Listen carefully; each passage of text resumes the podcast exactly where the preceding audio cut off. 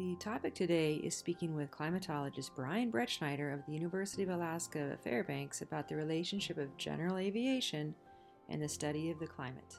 The, the data that we get from, from aircraft and that we, that we record at airports is, is really the linchpin for doing our, all of our climate studies. And so the two really uh, they, they, share a lot of uh, overlap in their, you know, in their history and then also in their utility. Early on in Alaskan aviation history, there was very little information out there for pilots flying around the state in regards to weather. You know, they, they wanted uh, quality weather information for the safety of pilots.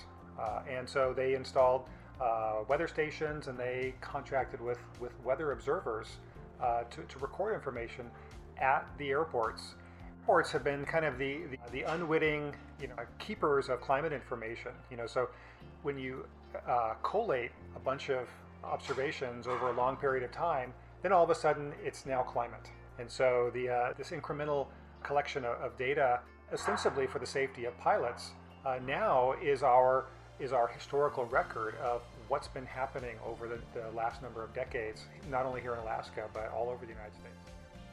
2019 was the warmest year on record for the state of Alaska. Yeah, it was the warmest on record uh, in Alaska. Uh, globally, it was the second warmest record. Um, 2016 shares that uh, has that honor globally, but that was during a kind of a supercharged El Nino, whereas 2019 we we kind of fell just behind that globally uh, without an El Nino. Climatologists and weather forecasters greatly benefit from the records observed at airports.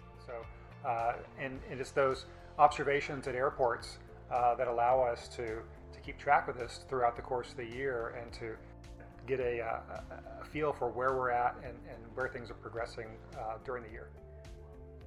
Aerial observations and photography from pilots also contribute to climatologists understanding trends. Yeah, you know, so having that, that bird's eye perspective uh, really makes a, a, big difference. You know, whether you're, say, monitoring a glacier and, and seeing where uh, you know, bare rock lines, for example, might recently be exposed on the landscape, uh, or uh, riverbank erosion, or you know, you can really see the effects of, of the impacts of climate. For, for example, uh, spruce bark beetle uh, killed trees uh, in, in south central Alaska.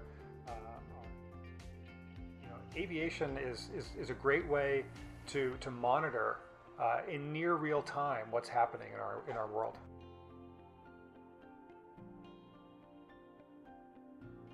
You are listening to Katie Writer speak with climatologist Brian Brettschneider talk about general aviation's role in studying the climate.